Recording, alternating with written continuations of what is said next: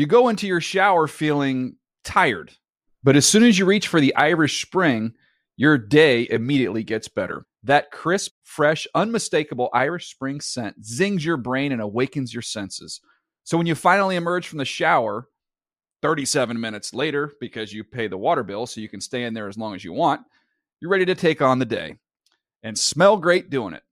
Irish Spring Body Wash and Bar Soap. Fresh, green, Irish. Shop now at a store near you. Getting ready to take on spring? Make your first move with the reliable performance and power of Steel battery tools.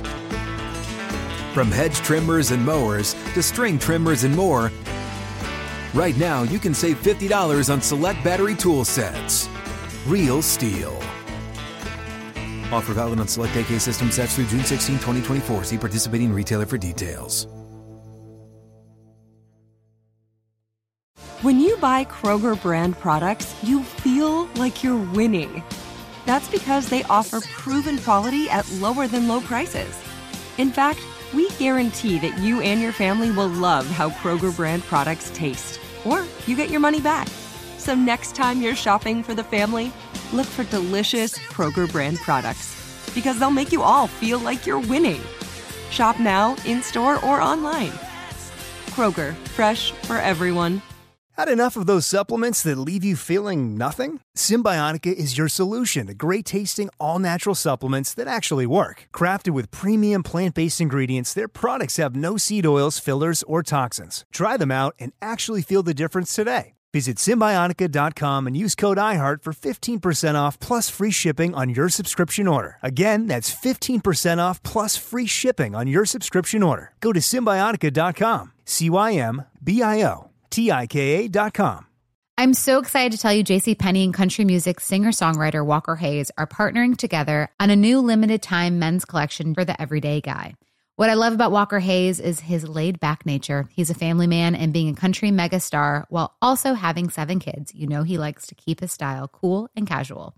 This new collection is perfect for the guy living the t-shirt life or someone wanting some fresh options that feel just as good. It's easy to wear, affordable styles that celebrate the ultimate family man, along with the quality, durability, and sensibility dads appreciate.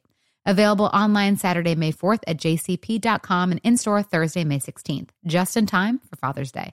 Limited time only. JCPenney, make it count. And now, Move the Sticks with Daniel Jeremiah and Bucky Brooks. What's up, everybody? Welcome to Move the Sticks. DJ, Bucky together. Buck, it has been a few days since the Super Bowl. We're going to have a jam-packed episode today where we're going to look at the top of the draft. We're going to start kind of working our way through some of these positions. So we're actually going to start with running backs today and dig into some of these draft running back prospects that we're going to be talking about here for the next few months. We also have some news that's just come down on some coaching moves that we're going to dig into as well. But I would be remiss if I didn't start this off by saying, now that you've had time, you know, we recorded the podcast right after the Super Bowl. Now that you've had time to let this whole thing sink in, takeaways for the future, anything that you've taken away now after having watching that game, and maybe a big thought that you might have. Big thought. We always knew that there's been kind of like a sea change at the quarterback position. It is now officially athletic quarterback, an athletic quarterback's world, meaning that I'm not necessarily saying that I need a quarterback who is a dynamic athlete that can run and do things. But if you don't have a guy who can create some extra plays, buy some extra time with his legs, it's really hard to perform in this league. When you think about what Pat Mahomes was able to do, talking about on a gimpy ankle, he gave you 44 rushing yards. And that 26-yard scramble at the end of the game was critical. And we've seen him win games time and time again when people play man coverage, two-man. He just scoots through a hole to pick up a first down in a critical moment. And look, it drives you crazy. And then with Jalen Hurts, you see the extreme of the athleticism in terms of a guy that is a mobile playmaker, a guy that can run the ball. He gets you 70 yards on the ground, is just a nightmare to defend down in the red zone, particularly on two-point plays, short yardage plays, because he is another running back, but he also has become a very competent, a very solid passer from the pocket. And so as you're looking at the quarterback position, as we're kind of looking ahead to the draft, man, your quarterback better be able to give you that extra stuff to make the play caller right. So I'm so glad that you went here again. We did not discuss this ahead of time. And the takeaway I had was, if you look at some of the real success stories we've had at the quarterback position, I think we need to lump the quarterbacks into two different categories, right? There's the guys, the no-doubters, proven college commodities that we know are ready to play. And really, if you look over the last few years, mm-hmm. there's not many of those, but I would say Burrow would be all the way up there. Trevor Lawrence, yeah. who we just knew what these guys were going to, I don't say can't miss, right? They were ready. They're going to pop. Yeah, you knew they're ready. They're ready to go. They're ready to go. And I would even say, to a degree, I would say Herbert, as somebody who's played ton of football, and we knew the floor was very high for Justin. We might have said, mm-hmm. okay, some things he needs to work on, but we knew the floor was very high. So let's put that group over to the side. Then if you're looking at bringing in a guy who's flawed or who needs to improve, and I'm looking at, listen to these names here: Jalen Hurts, Josh Allen, Lamar Jackson, and let's even put Daniel Jones in there just for the mm-hmm. sake of the discussion. What these guys had, Buck, was the legs to buy them time for their arm. Yes. So they could pop enough with their legs early on. And so you're like, okay, man, passing wise, we got work to do. You know, they're not ready right now. But in the meantime, their legs, we can win games and we can be in games. We can compete with their legs, and their legs are buying time for their arm. And then I think about guys that have kind of fallen off early in their careers. Like, yeah, obviously mm-hmm. You look at what's going on with the Jets with Zach Wilson. You know, he he's a good athlete, but he can't do what those guys do. And he couldn't physically hold up if he even tried to. He's not big enough. You look at Sam Darnold, another one, obviously, from the Jets. You look at Baker, who's kind of bounced around a couple mm-hmm. different places. I think some of these guys, it just, man, if you could be patient with them, you could say, okay, man, let's just be patient. You're not there yet, but eventually we have these guys that have done it. But you're like, yeah, but I can't be losing all these games. Yes. While I'm waiting for you to develop. Does that make sense? It does make sense. So, DJ, it's something like, what is your superpower that can buy us a little time for you to develop into that player? Josh Allen, to me, is the great thing. I think Lamar Jackson, we knew how special Lamar Jackson was with his legs. I mean, we saw it in Louisville. He rushed for over, 1,300 or 1,500 yards back-to-back years. So you knew he could run. You knew at the end of the day, you could put the ball in his hand and let him go. Josh Allen was more than surprised, because at Wyoming, we didn't see the Josh Allen that we're seeing in Buffalo and Wyoming, meaning the guy that was taking the quarterback sweeps, the quarterback power, putting the ball in the paint as a runner. We didn't see that all the time. And so when you think about Josh Allen's size, you're thinking about his athleticism, the fearlessness, and even some of the recklessness that he plays with. Well, the Buffalo Bills were able to take that, harness it, and even though he was a sub 60% passer, he was able to make enough plays that you're like, oh, okay, we have something. And then in his third season, it popped. So, yes, you're not only looking at those traits, but I think the big thing when we take away the quarterback play in the Super Bowl, the character. Oh, 100%. The football character of each of these guys. Because let's be honest, Pat Mahomes, we talked about it. We didn't really go all in on him until he came in studio. I know. And we were able to sit with him and talk to him. And we both, I remember when he left and we sat back like, man, wish we had talked to him earlier. Yeah, I missed 100%. We put that there. And then with Jalen Hurts, all the stories that you hear, the intangible qualities, staying around at Alabama when he loses his position, speaks volumes about like team first nature, competitiveness, goes to Oklahoma, has an opportunity to run a show. And then every year, DJ, you can look and track every year he got better. But the reason he got better because, one, a crazy work ethic, and then just the mix of leadership ability and all those other qualities that you want in your QB1, he has. And so it's, we got to have those things. But, man, when we sit down, we got to dig deep and make sure when we kind of pop the hood, they have that stuff on the inside that you need to be an A1 leader.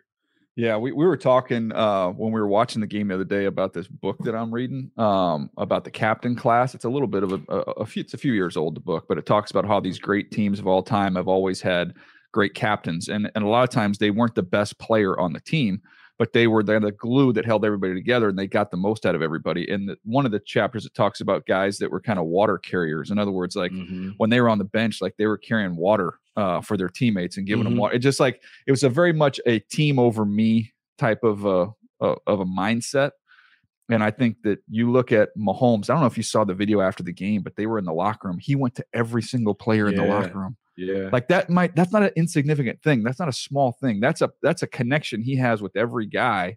And that's kind of that servant leadership that you've talked about for a long time, and a lot of the Elite 11 stuff that you've done. And Jalen Hurts is the same way. I mean, we talked about it in the run up to the Super Bowl. It doesn't transfer right after he gets benched. That's a tough pill to swallow. You talk about team over me, to be able to come back that next year after that. That was one of the reasons why I think in the process as it went along, we're like, okay, it's not all there. We're going to bet on him. But I think it's the combination of those two things. I think you have enough athletic ability to make some plays early on where you can buy some time. And then I also think you have the character where you're like, this guy is not going to fail. No, that is the part. And I think Jalen Hurts, the more you find out about him, the more you see, the more you hear him after the game, the perspective that he was able to give when he took the question from the young reporter. And he talked about learning those things. And, I'm partial, he's the son of a coach. And so, he's been around it, and, the stick-to-itiveness, to stay in there and fight and endure. The team is always more important than your individual stuff. He has that stuff. And I think as we're looking in, particularly at that position, who are the guys that we do see the selflessness? And going back to Pat Mahomes, because Andy Reid talked about this in the post-game interview. He talked about in the offseason how Pat had all those new wide receivers that came in, had them all meet him down in Dallas, Texas, and they worked out. And they said by the time they got to phase 2, Pat Mahomes already kind of had a lay of the land in terms of who's who, what's what. They've talked about the initial install of the offense. He was building the chemistry. Well, let's take that, and people are going to say this is a shot at Aaron Rodgers. It's not a shot, but what I want to do is just kind of show the difference. Aaron Rodgers is not around the team when all the young guys come in. Yeah. But then in the year, it takes them a while to get going, but then he complains about them not being up to snuff.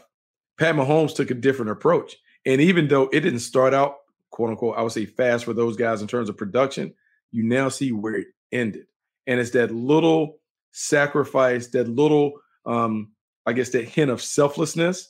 I'm going to give up some of my offseason to be around my guys so I can help them be at the level that we all know that we need to be at.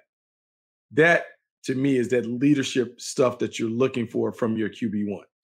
And I want to point this out because I'm sure some people listen to this and they're going to try and say, yeah, but you say, okay, well, Zach Wilson went and threw with all his guys all over the place. I'm not saying, and you're not saying, that guarantees success, but what we are saying, it's darn near impossible to be successful if that's not part of it. You know what I mean? Right. That just you have to do that just to give yourself a chance. That's it. It's one of those things that you'll say, hey, this is voluntary with an asterisk by it.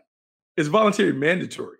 You have to do those things to have a chance. There's some things that you cannot get in the building, just like when we talk about your normal preparation for the week. You can't watch all the tape together with the team. You're going to have to take some of that home during the week to get yourself ready. And it's not mandated, but the championship teams, the guys who want to play at that high level, the guys who aspire to be, all-stars, all-pros, the greats, they do that because they know they have to do that to give themselves a chance to be at their best when their best is required. So last thing on this, and we'll move into some of these announcements, some of these coaching hires. This is why, and it sounds weird saying it, but the most valuable player for the Denver Broncos for the 2023 season is going to be Drew Brees. And the reason I say that is because Drew Brees and Russell Wilson both live by me, or not, 15 minutes from me, in San Diego. They live very close to one another. So all the time that you're not going to be able to get inside with your teammates in the building because of the offseason restrictions, Drew Brees could meet with Russell Wilson, and Russell Wilson can bring their wideouts down there to throw. I'm sure that I bet you they end up in Southern California throwing. And not only can Russell be learning this new offense with the receivers, you can have Drew Brees, the master of this offense, helping Russell footwork, timing. Here's the read, help showing receivers. No. This is what you're doing here. This is if we get this call versus this coverage. Think of the number of reps that you'll be able to get with the greatest architect that's ever played inside this offense. That is huge resource for them. And so let's talk about it, because everyone typically has a private quarterback coach. Well, now what you're saying is Russell Wilson you get a private quarterback coach who intimately knows this offense, having played in the offense under the coach that is now your coach. And if you don't think that Sean Payton can share notes with Drew Brees on, hey, here's some of the things that we want to get accomplished by the time that this group gets back, oh, you absolutely can run it at a high level. And because Russell Wilson has a level of reverence to Drew Brees, he might be able to take some of that hard truth serum that Drew may dispense via Sean Payton. Hey, man, when you talk to Russell, make sure he understands these are the things that we need to clean up and do. So, man, you're right. You talk about that. But, yeah, the great ones certainly spend the time. And I think when we talk about from a character standpoint, these guys that played quarterback in Super Bowl 57, they showed us the kind of football character that you have to have a chance to be a great one. Yep, no doubt. A couple hires here that were announced. Shane Steichen has officially been announced as the head coach of the Colts.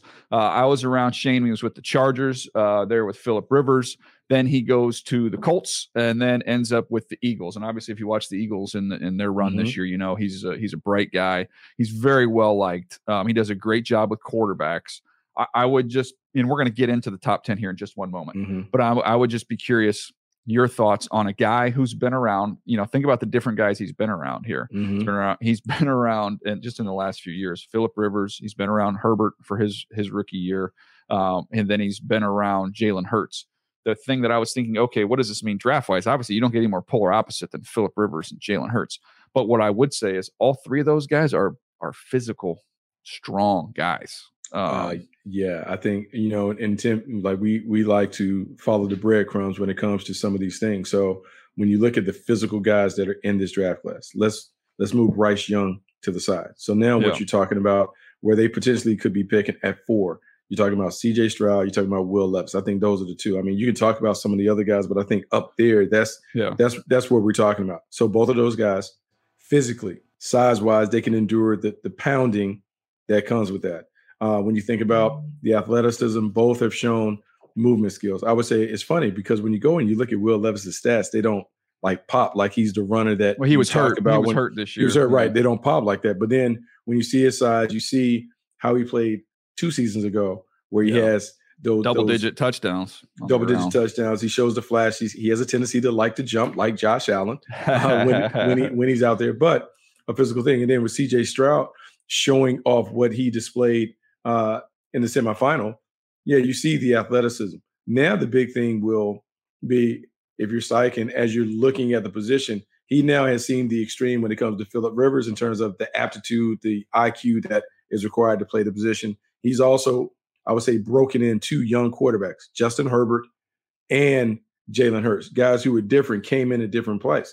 So now what you like to think is he has developed a curriculum to get young guys ready to play.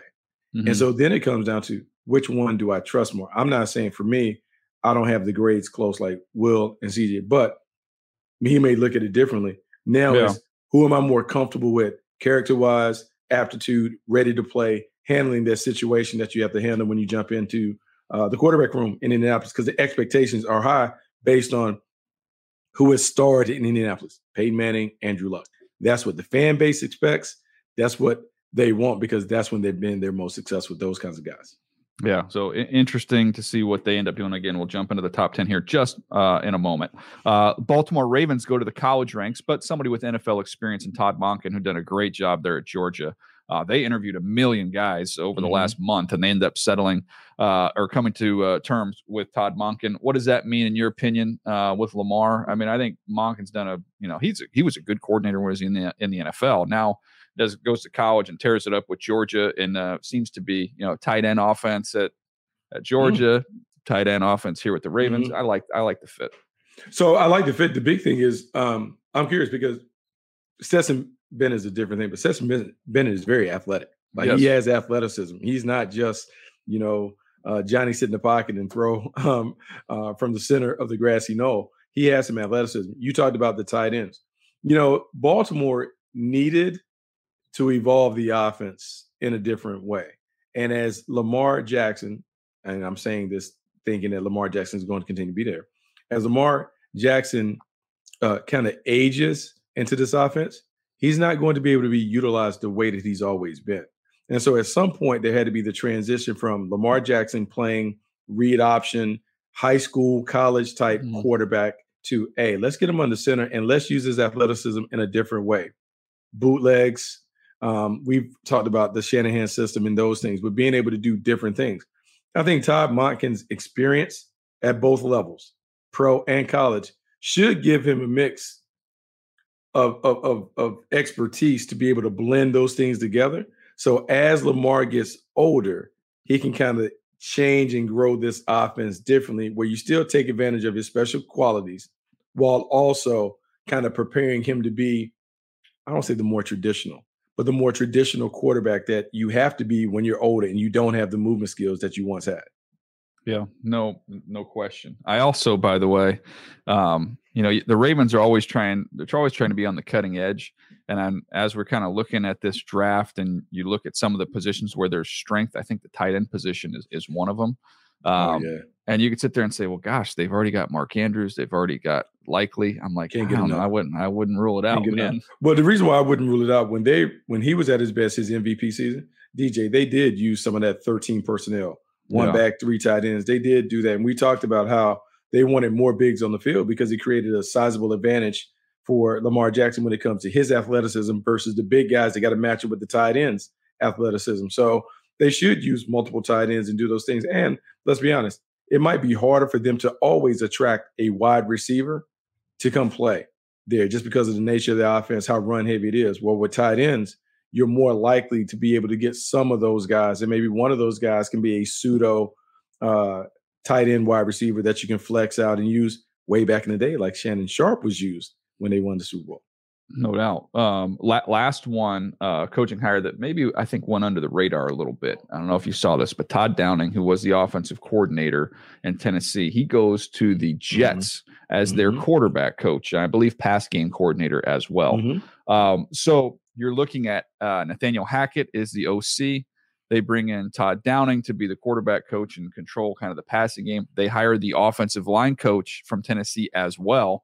So I think people are connecting dots here and saying, okay, well, you've got connections to Tannehill with the two guys coming from Tennessee. Then with Hackett, you've got the connection to Rodgers. Then you also have Todd Downing has coached Carr. So those are the kind of the three quarterbacks that get mentioned. I don't know that I would take away who the quarterback is going to be, but I look at this in terms of the coaches and where they just were, Buck. And if you think about it, especially the two coming from Tennessee, doesn't this feel like, you know what, we got a really good defense. Let's go get, we're going to have Breece Hall. We're going to get Mekhi Becton, Elijah Vera Tucker back healthy. Probably going to add a center in free agency.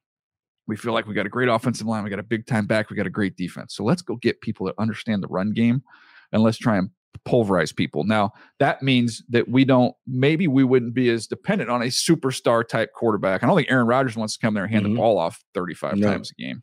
No, but Ryan Tannehill could come in there and do that. And maybe it's another veteran, Jimmy Garoppolo, who we're not thinking of, but looking at these moves almost makes it look like, man, I don't know if this is going to be a QB dependent team. And I don't think they feel like the way they're formulated that they should be a QB dependent team. Yeah. Because I think what happens if you pour all into the quarterback, like the people are speculating, right? Yeah. Like what happens if the quarterback gets banged up? Or what if the quarterback is an older quarterback like Aaron Rodgers? Now what you do when he retires after a year or two. Yeah. If you're trying to build a sustainable model, and this is going to drive people crazy, you have to have something that has a run foundation to help the quarterback. Now, it doesn't mean that you have to be 50-50. I mean, you can be 60-40, 55-45 when it comes to pass run distribution. But you saw it. You still have to be able to run the ball in the postseason. And when you run the ball or just have the hint or the threat of the run, it creates bigger opportunities in the passing game. You just look at what Jalen Hurts was able to do with the Philadelphia Eagles. Look at how Brock Purdy jumps into a run-heavy team and has a lot of success throwing the ball. Life is just made easier when you can do it. And they already have weapons on the outside that can get loose. Garrett Wilson can get busy. Elijah Moore can get busy on the outside. The running game should be the foundation because you want to run it, play defense, and have complementary quarterback play where you can make enough to take advantage of the things that people are doing to stop your run. No doubt. All right. So some interesting coaching hires. We'll see as we're recording this right now. Arizona has not announced their new head coach, but it looked like that Gannon was going to have a good shot at that, the defensive coordinator from the Philadelphia Eagles. But as of right now, that has not been decided. So we will see what happens going forward with that gig, as well as this quarterback carousel that's getting ready to kick off. All right. We're going to take a quick break, Buck. When we come back, we're going to jump into the top 10 in this draft, and we're also going to look at the running back position, which is very well stacked as we head towards the 2023 NFL draft. We'll be back right after this. You go into your shower feeling tired, but as soon as you reach for the Irish Spring, your day immediately gets better. That crisp, fresh, unmistakable Irish Spring scent zings your brain and awakens your senses. So when you finally emerge from the shower 37 minutes later, because you pay the water bill so you can stay in there as long as you want, you're ready to take on the day and smell great doing it. Irish Spring Body Wash and Bar Soap. Fresh, green, Irish. Shop now at a store near you. What's up? I'm John Wall. And I'm CJ Toledano, and we're starting a new podcast presented by DraftKings called Point Game. We're now joined by three-time NBA Sixth Man of the Year, elite bucket getter. Let's please welcome Jamal Crawford to Point Game. King of the Court one-on-one tournament. If they had it back in your prime, do you think he could have took it all? I'm going to be honest with you. I don't think I could have took it all, but I think I would have shocked a lot of people. I think Kobe and everybody in their prime, Kobe would win a one-on-one contest. Yeah, because you got to think, he's going to guard. He don't care about guarding. He's going to guard. He's going to guard. Like, you see him in the Olympics, he's going to guard. And then on top of that, like that, see that? Ladies and gentlemen, please welcome Sam Cassell to Point Game. I remember you came to my room crying tears. I mean, he was in a culture shock. And then he's going through withdrawals about winning. Remember what I told you? I said, OG, you think I can get paid and go back and play in college because it ain't it? Check out Point Game with John Wall and CJ Toledano on the iHeartRadio app, DraftKings YouTube, or wherever you get your podcasts. Rain or shine, every day is a great day for fishing, right? You got rain gear, but you can't overlook sunny day gear. A Columbia PFG Solar Stream Elite hoodie has you covered on the sunniest days, like literally. I mean, who wouldn't trade a sunburn for a trophy fish? But why do it if you don't have to? Especially when this Solar Stream Elite hoodie is built with broad spectrum UV protection. We're talking UPF 50, and it has airflow so you don't overheat. And what's the alternative? Putting down the rod every half hour so you can slather on some sunscreen. Seems like an easy choice to me. Columbia PFG has you covered with their Castback TC shoe. Its OmniMax cushioning and traction system helps if you're on your feet a lot, say, fighting a fish, not to mention keeping you sure-footed on a wet rocking boat. So if you're going to be spending long days out on the water, and I sincerely hope that you will be, head over to Columbia.com/PFG and shop all their performance fishing gear. Like many of us, you might think identity theft will never happen to you. But consider this. There's a new identity theft victim every 3 seconds in the U.S. That's over 15 million people by the end of this year, equal to the populations of New York, Los Angeles, and Chicago combined. Even worse, identity theft victims often don't even know they're victims. That's why LifeLock Identity Theft Protection alerts you to identity threats, even the ones that don't show up on a credit report, like data breaches, fraudulent bank transactions, loan and credit card applications, and crimes committed in your name. If your identity is stolen, your own dedicated LifeLock U.S.-based restoration specialist will work to fix it. LifeLock protects you in ways that you simply can't on your own. Join now and save up to 25% your first year at LifeLock.com/iHeart. That's LifeLock.com/iHeart to save up to 25%. Identity theft protection starts here. Had enough of those supplements that leave you feeling nothing? Symbiotica is your solution to great-tasting, all-natural supplements that actually work. Crafted with premium plant-based ingredients, their products have no seed oils, fillers, or artificial nonsense. It's just pure goodness in every pouch. Try them out and actually feel the difference today. Visit Symbiotica.com and use code IHEART for 15% off plus free shipping on your subscription order. Again, that's 15% off plus free shipping on your subscription order. Go to Symbiotica.com. That's CYMBIOTIKA.com. All right, Buck, let's jump into this here. Top 10 as we look at it right now. Let's go through these teams a little bit. Just a quick thought, and we can go through this. We don't spend a ton of time on this, but just kind of an initial thought on where they could be leaning position-wise, what could make some sense for them here. We start with the Chicago Bears, who have the first overall pick with offensive line needs, edge rusher needs, and it looks to me like this is a team that's going to have a chance to get out of here, and I'll be shocked if they don't. Oh, you really think they'll be able to get out of there? I think they'll be able to get out. Yeah. So that'll be the big thing. Let's say they don't get out. I mean, obviously you want to get out if you're Ryan Poles because you want to address some of those needs that you have. Like you want to continue on with Justin Fields as your quarterback. You want to make sure that you build the kind of team that they need to build. You didn't hit it right on Chase Claypool, but I think this has to be one where you got to fix your defense. Your head coach comes from a defensive background. It has to really infuriate him that he wasn't able to play the style of defense that he wants or that he's used to. You lose Robert Quinn. You don't have Roquan Smith. And so I think they got to get someone that can impact the game right away. We've talked about it, like whether it's Jalen Carter or Will Anderson, it has to be someone disruptive. I would skew towards Will Anderson just because I think he is a guy that can be a guy that gets you double-digit stuff. All right, we've got Nabil, by the way, is jumping in here to cap off our previous conversation with some live information on Jim Irsay, who's letting it all out here at his press conference. Says the Alabama guy doesn't look bad, I'll tell you. He's talking about Bryce Young, obviously.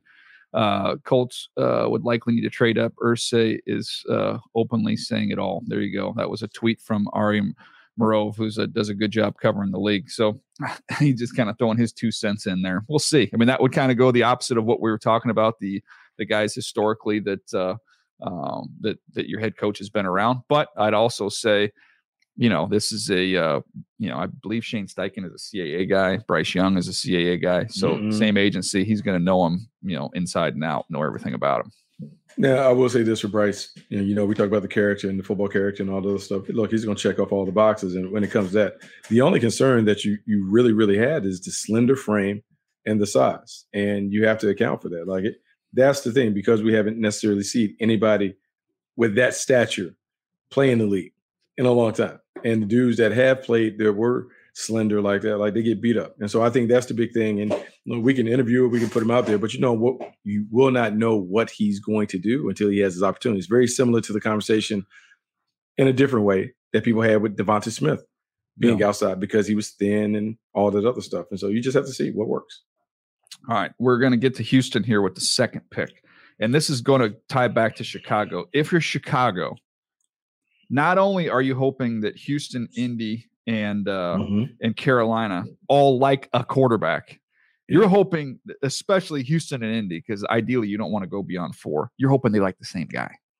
Yes, you're hoping that everyone is vying for that. And then, you auction it off.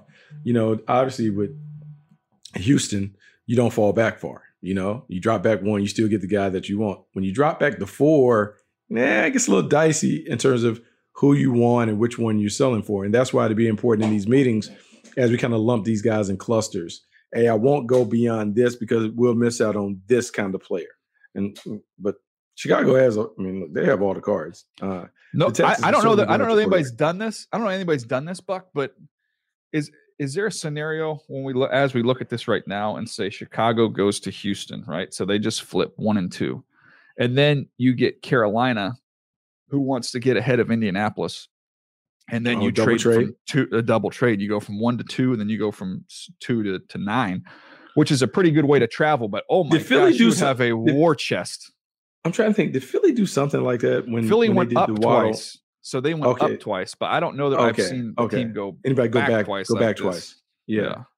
I mean, it'd be a chance to, if you talk about, you have to be confident in your scouting department, but if you feel like, hey, we have a lot of needs and we need to really get as many lottery tickets as we can, that is a way to think about it, to continue to kind of keep dropping down there. And it also depends when you look at the pass rusher market or whatever, how many guys do you believe are top 10 type talents, where you don't want to fall out. And they would never say this, but it's also a hedge with Justin Fields in that you go into next year. Potentially, if you did this, you would have Houston, their first round pick next year, which Houston has not been good.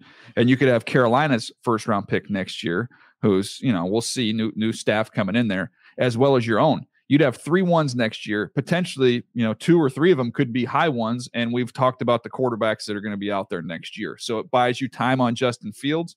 Hopefully he continues to grow and develop. If not, boy, you're in a good quarterback draft next year and you've got a lot of ammunition. Well, I mean, I think we always talk about the copycat league. People will look at how Howie Roseman has been able to manipulate the draft the last couple of years to always ensure that he has 2 first-round picks. It gives you so much flexibility to either take 2 really good players or to always kind of kick the can down the road to put yourself in a position to always have leverage to move up or down or kind of like parlay it however you want to parlay it to make sure that you get blue-chip players. Yeah, I think this is one of the things that if you're Ryan Poles, you certainly have to explore it. You have to talk about it. You have to figure out what does this look like? If we did do this, what would it look like? What kind of player would we get? And what kind of draft haul would we get when it came to extra capital to fortify the squad? Yeah. So, you know, we'll see what Houston ends up doing here. They're obviously would be shocked if they do anything other than take one of these quarterbacks. They're at number 2. We get to Arizona at 3. Kyler Murray's going to be a while before he's back, but you look at their needs. I think they probably go defense here. You can look on the offensive line as well. But I think edge rusher, corner, those are 2 spots you would look at. Again, they could be a team that they might be trying to get something in next year's draft as well. You know, we'll see how this Kyler Murray contract is going to age. But they might be a team interested in acquiring future assets in this thing. Yeah, I mean, look, it's one of those things where we talk about the draft because one of the conversations that normally happens in draft rooms is we not only talk about this year's class, but we look ahead to what is coming. You know, good teams always aware of what's on the horizon. You know, we talked about years ago being able to know that Trevor Lawrence was coming because he was a freshman. And you still talked about, okay, well, you want to be in a position in that draft where after junior year, he might be the generational talent that you go after or whatever. It's just an example. And so it's the same thing. Your road scouts have been on there. They know what's out there. And so maybe it is an opportunity where you have a better class. We can vaguely allude to the quarterbacks that could be in play next year. One of those guys is at my alma mater. Another one of those guys is out here in the West Coast where I'm residing. And so you have an opportunity to look at those guys and forecast and project and see who else is there because it might be a better class with more what we call prototypical franchise potential at that position. So Arizona, you know, we'll see what they end up doing there. Indy, we've already talked about them up at the top of the show. Then we get to Seattle, who owns Denver's pick, the 5th pick.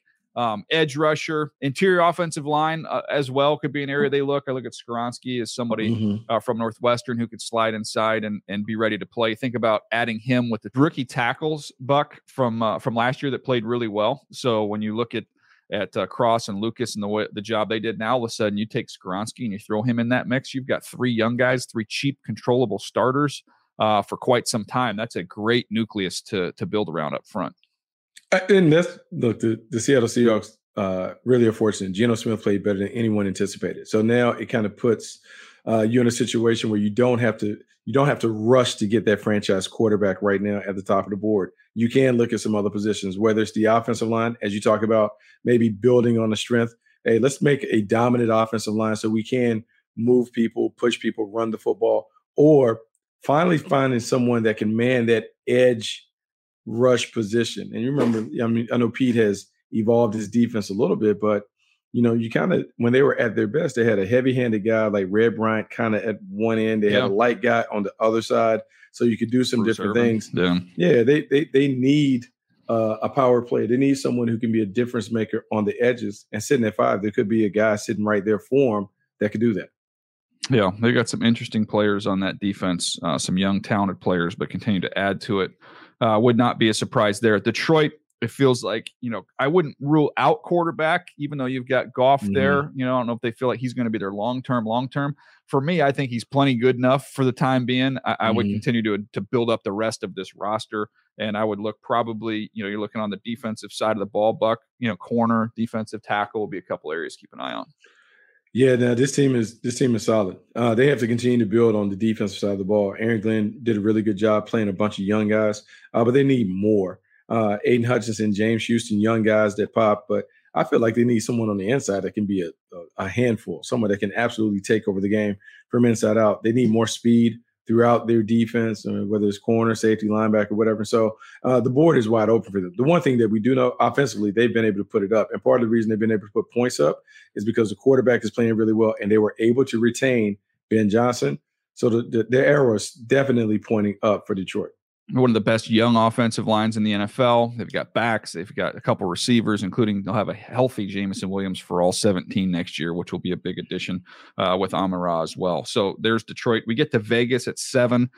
They're very much, in the quarterback market, unless there's a veteran coming their way that we don't know about at this point in time, or they're going to commit to Jared Stidham. Offensive tackle has been something they've needed to address. That right tackle spot has been a sore spot for quite some time. And corner, again, this is the kind of a theme when you're kind of going through these teams, but corner. All these teams need corners, man. And it's a good corner draft, but I think you're going to see these corners. We could see a run on them earlier than you think. The big thing would be, do we view any of these corners like we viewed Sauce? Like no. View corners? No. Let me answer that question. So I haven't seen. No. Because really good players. Really good players. I haven't seen that. So then where do we go? At 7, man, that dude has to be a Jalen Ramsey type. When you look at the history of the guys that have gone up in the top 10, they're game changers. They're difference makers. And so if you're the Raiders, you have to find a quarterback. And given their situation, do they want their young, cheap rookie contract at quarterback to build up the rest of the squad? And when you're sitting at 7, do you have the luxury of being able to wait patiently and just say, hey, whatever quarterback falls to us at 7, we're good? There are a lot of teams that need quarterback from 1 to 7. And I don't know if you're going to get one of those marquee guys. If you're sitting at 7, you don't make an aggressive move up. Yeah, I mean, it's a good group of corners. I can throw you out some of the names here. When you look at Weatherspoon from Illinois, who's undersized, but it's a great player. You've got the bigger corners in Gonzalez and Porter. You've got Branch, who's really a nickel. That's a good group of guys. I think you could see all those guys end up going in the top 20. But, again, how early is too early? Is it?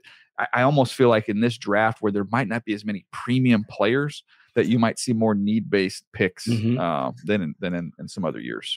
Well, the other thing is you talk about in this draft where maybe not the high-end guys, but really solid when we talk about day 2, the second and third round players. And so what does that mean as it relates to the draft? Maybe I fall out and see if I can get extra picks in the second and third round so I can double up and take multiple corners or do those things. I think the big thing this year, what is scary about the class is you want to make sure that the player that you take in the first round is really a first round player.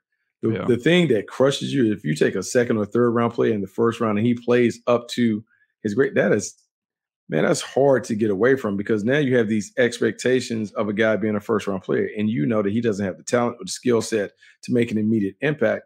And it kind of puts an albatross around your squad for the next 4 or 5 years, because first rounders are your foundational pieces. And so you just got to make sure you grade the players right and make sure that, look, where you're taking them matches with what they're going to be able to do at the next level.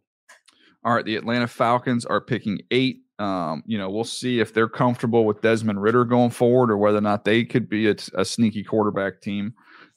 You look at some other spots they could go. They need another wide receiver. Obviously, they move on from Ridley. Get another one to complement Drake London would make a lot of sense. Again, is that too early to take a wideout in this draft? I really like Jordan Addison from USC, but that's, again, I could see how people would say, it's a little early. Ironically, Jordan Addison kind of has some Calvin Ridley, type ability. They're not that dissimilar as players. Yeah, the thing about like Jordan Addison, and I have to continue to do more, I feel like I saw a different play at Pitt versus SC. And I don't know if it's just like the competition level or the different thing. I thought I was going to see a different play. He's smooth. He's super fluid. I didn't feel like he was dynamic in terms of burst and those things. And some of that might have been the offense that he's playing in at SC. I just didn't feel like he popped. When I looked at Zay Flowers, sometimes it may, once again, competition matters. I felt like he popped. And so it'd be interesting to see where these wide receivers go. And I feel like it's different between, Quentin Johnson and, Jackson Smith, Nick, like Njigba, where those guys in Jigba, like where those guys go and how they look like. But it's funny. Only Johnson is kind of like that supersized wide receiver. All these other guys are kind of more like the Justin Jefferson types in terms of height, 5'10" to 6 foot, right around there, more of your normal size wideouts. So you don't get the big strike zone expander You get more of the route runner, the craftsman type playmaker.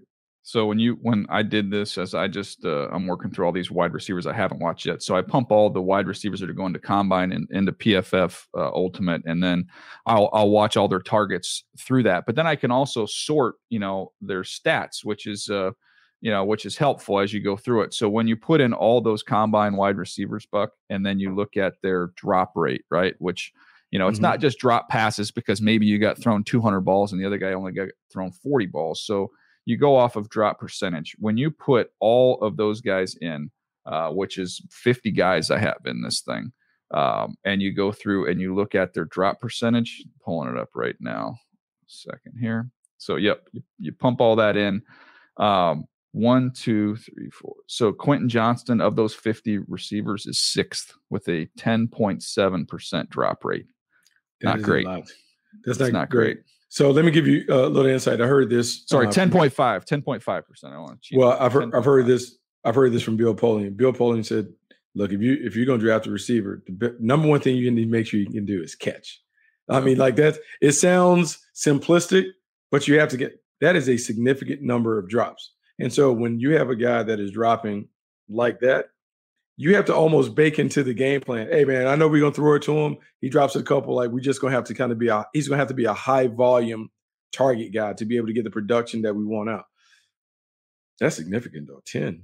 First thing I'm doing. That's one of the things you got to work through. And then I think you have the ghost of Kevin White, height, weight, speed, same conference, inconsistent hands, not a big route tree guy. And again, I'm not saying that's who he is, but I'm just saying that's the ghost that he's got to fend off. DJ, you know what I'm doing? Like, I have these flashbacks and memories. So when we were in Carolina, my buddy and I, we used to talk about, like, sometimes I might be a bit of a disruptor in the draft meetings, right? Okay. We used to talk about, I think I may want to throw a grenade today. I may just want to blow up the meeting. Yeah. So that little stat that you have, like, if you know we're in the wide receiver thing and that, we might just say, hey, go. This number, PFF says that he is 6th in drop percentage, whatever. So the first thing that's going to happen is the OC and the wide receiver coach are going to be like, hold on, because they're ultimately the one that's going to be accountable if he goes out there and he drops some passes when he comes into camp. So that is significant. And so it's one of those things that you have to work through. So just kind of keeping in mind, working off that, Jordan Addison's drop percentage at USC, and he got a good number of targets there, 3.2%. Mm-hmm. So 46th out of the 50. So he's, 4th. He's number 4 in terms of the preferred number when you're looking at the drop percentage. Who's number 1 in terms of the preferred number? It's Justin Shorter from Florida. Oh, big body. He was at the East-West Shrine. Yeah, and then Smith and Jigba didn't have any drops, but I mean, he barely played this year. So that's a very limited number. 400 and 410 at bats. Yeah, that's it. 4 for 10. Charlie Jones, who's a high volume guy at Purdue, and then your guy Josh Downs, and then Jordan Addison. So Josh Downs and Jordan Addison are probably the guys I think that's a meaningful number for, considering the number of targets they have. Okay, and let me tell you why that is. And see, this is why you need stats to back up the film watching. So obviously Josh Downs played in North Carolina, so I watched that. So here's what happens, and everyone has this bias, or it lingers. So Josh Downs, Carolina was playing Georgia Tech. He has an opportunity to steal the game. They throw a post corner to him, and he drops it. Mm-hmm. But that one drop hangs in my mind. And so I would need that stat to be like, that's a momentary thing. That's not who he is. That is a happenstance. That is an accident. So when you say that, like, it does change it, because he's funny, because like these guys that we're looking at wide receiver, a lot of them are kind of, I want to say, they're kind of slot only. Mm-hmm. And you and I have had this conversation about little guys. Yeah. And so I'm trying not to get caught up in the little guy thing. But, man, it's hard, because when you think about being able to catch and run and make plays, and you need the wide receivers, if you're going to be a running team, to block on the perimeter, you kind of need bigger guys. There's a role for the small guy. It's hard, though. It's hard because you look at, like, Justin Jefferson isn't a small guy. You know what I'm saying? He's a short. Yeah, well, and neither is Jamar Chase. I mean, you go through the list. I mean, you know, yeah. Like I think when you see what Garrett Wilson did last year, not the thickest guy, skinny guy, but ultra explosive. Super explosive, stop-start quickness. Got it all, man. Rare. Yeah. And so that's why the combine and those things, the workouts are important, because you're trying to sort all these guys out. And back to what you said with Johnson, the first thing that I'm doing is I want to have his vision checked. I want to know, like, hey, maybe this is a guy that needs glasses. Maybe that's why he's dropping passes. I want to work him out. I want to see, does he have a bad eye, like looking over one shoulder compared to the other shoulder, and take him through the full battery things to see how natural it is. And that's where the combine is one thing, but the private workouts is when I can kind of figure out, are his drops a byproduct of this guy just doesn't have good hands, or is it something that is fixable that we can get it right at the next level? He could be a big winner in the offseason, you know, depending on getting a chance to see him run all these different routes we didn't get a chance to see in college, and depending on how he catches the ball, you know. So that'll be interesting to see. Well, you get a grin on your face, Buck. I got a grin because here's the thing. So we talked about Big 12 wide receivers, and this guy isn't in the Big 12, but the guy that I'm working through is Jalen Hyatt. Yeah, Jalen Hyatt, yeah. Vertical, okay, so, all vertical. So I'm looking at the offense, and I'm like, man, this offense looks really familiar. I think I've seen this offense. I think I've seen Art Briles like light people up. Oh, and yeah. I'm looking at my reports, and I'm looking at Jalen Hyatt, and I'm like, man, you know what? This guy runs go, post, slant. I think I've written this down on somebody before, right? I think I've seen this before. And the space is wide open. And he's fast, and you can see the speed or whatever. But I'm like, man, this offense, I've seen it. And how many receivers have put up numbers in that offense, but what does it look like when you go into the National Football League? Are they route runners? Do they have the ability to develop a craft, or do I need to peg them in the right thing? And so I know we don't necessarily scout the helmet, but the system does matter, particularly when you have multiple cases of people playing in an offense like that that haven't succeeded in the National Football League. So that conversation in meeting rooms will be significant, and it's one of the reasons we talk about the combine and private workouts. Can he run routes that are different than the routes that he's been asked to run in Tennessee?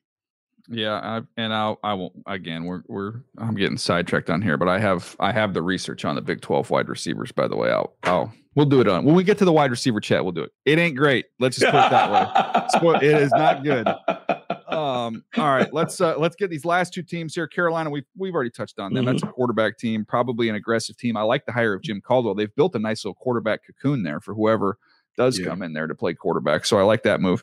And then Philly at 10. I mean, let's not get crazy here. It's going to be a defensive lineman or a corner. I'll be shocked if it isn't one of those two.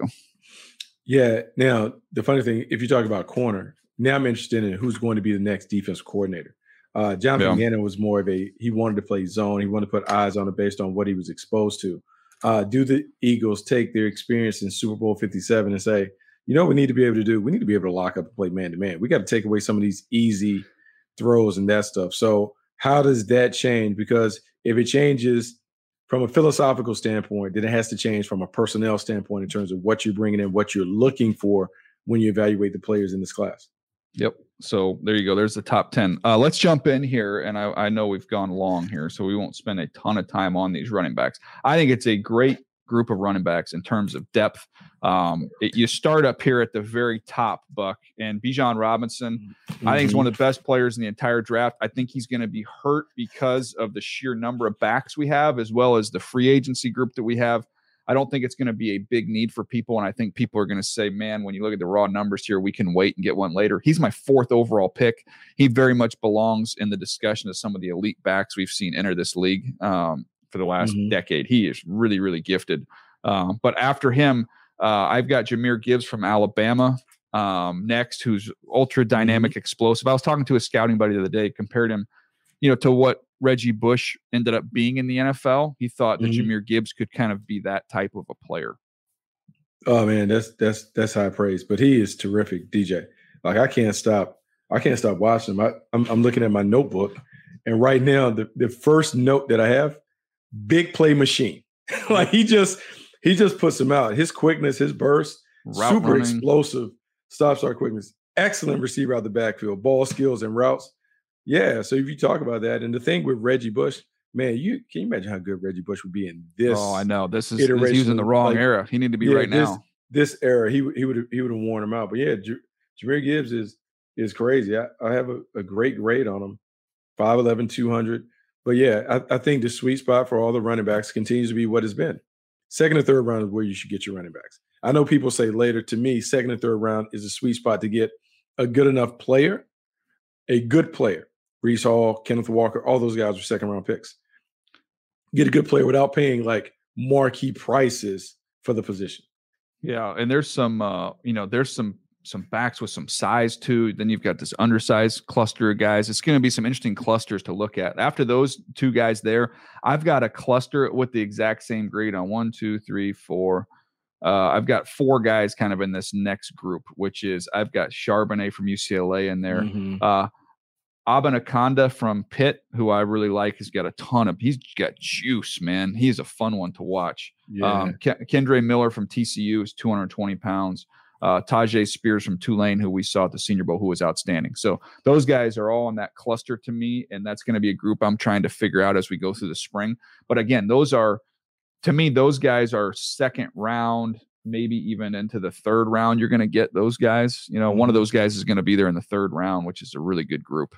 Yeah, it is a good group. It's funny because Tajay Spears is another one, super electric with the ball in his hands. I mean, you just watch him, man. He just goes and he gets it done. 204 pounds. And then the conversation that we had while watching the Super Bowl about Devon Achane from Texas A&M, who like. You better make sure, like, when you're watching all the running backs that you understand, because I went from watching a bigger back to watching him, and he looked like he was in fast forward the entire time that I was watching the tape. The issue that you have, 5'9", 185, which is really light. There's not a lot of guys with that profile that are having success consistently. Doesn't play well in the league. And so you look at that, and I'm like, it's so crazy because I'm like, man, his playing style is reminiscent of Dalvin Cook, but his size is not that. And so you got to make sure when you take those guys, all right, what is the right value for taking a guy like that? Because on tape, man, his speed is significant. It's impactful, but the size is a real consideration. This next little clump for me, I really like. And I think if you're going to say, where would you try and target a back?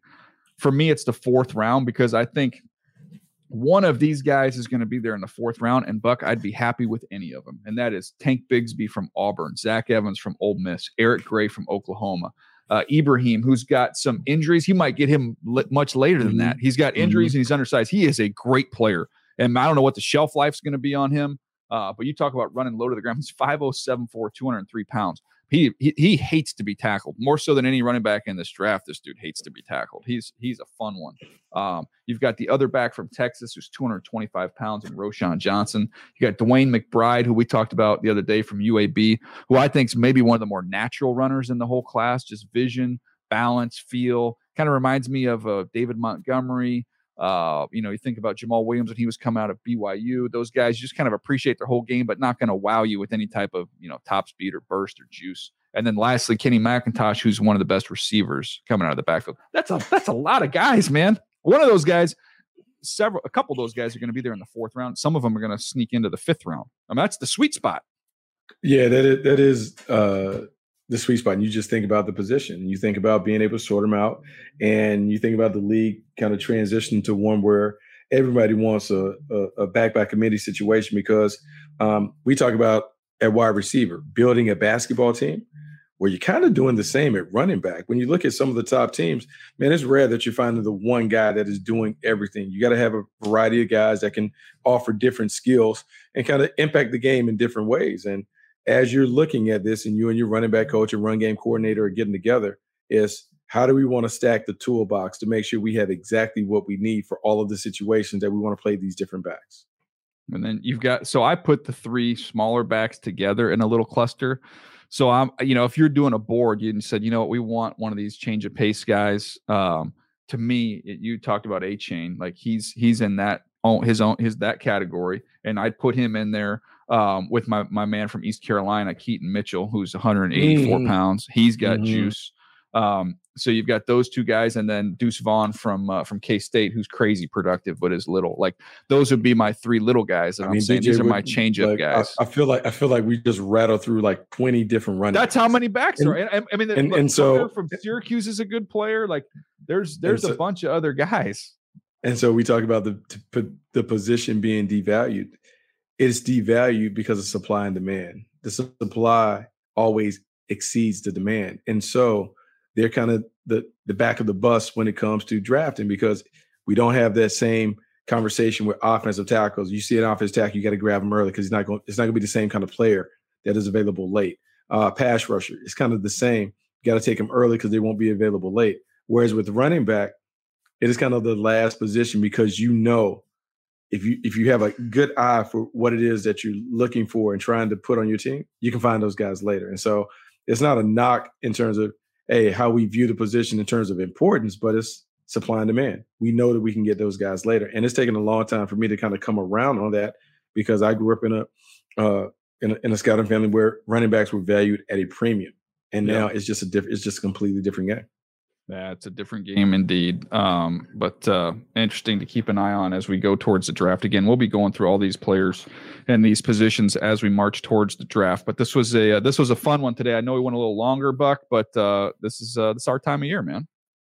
I mean, I like that. I like having these conversations. Like, to me, this is what it's about. When we talk about Move the Sticks and the draft and scouting, having these conversations, because these are conversations that we would have not only in the meeting room. If once we got a little break, a little lunch break, we'd probably be down in the lunchroom talking about the same thing.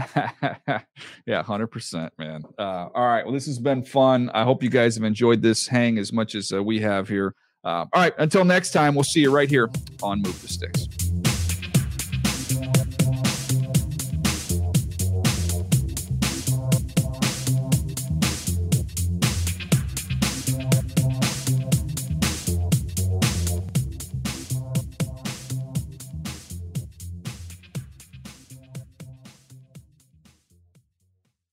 You go into your shower feeling tired, but as soon as you reach for the Irish Spring, your day immediately gets better. That crisp, fresh, unmistakable Irish Spring scent zings your brain and awakens your senses. So when you finally emerge from the shower 37 minutes later, because you pay the water bill so you can stay in there as long as you want, you're ready to take on the day and smell great doing it. Irish Spring Body Wash and Bar Soap. Fresh, green, Irish. Shop now at a store near you. You know that feeling when you walk into your home, take a deep breath, and feel new? Well, that's what it's like to use Clorox Sentiva. Because Clorox Sentiva smells like coconut, cleans like Clorox, and feels like energy. It'll elevate any cleaning routine to not just clean, but also make every room smell like a tropical coconut getaway. Discover how Clorox Sentiva's powerful clean and refreshing scents can transform your space. Get yours in coconut or other fabulous scents at a nearby retail store.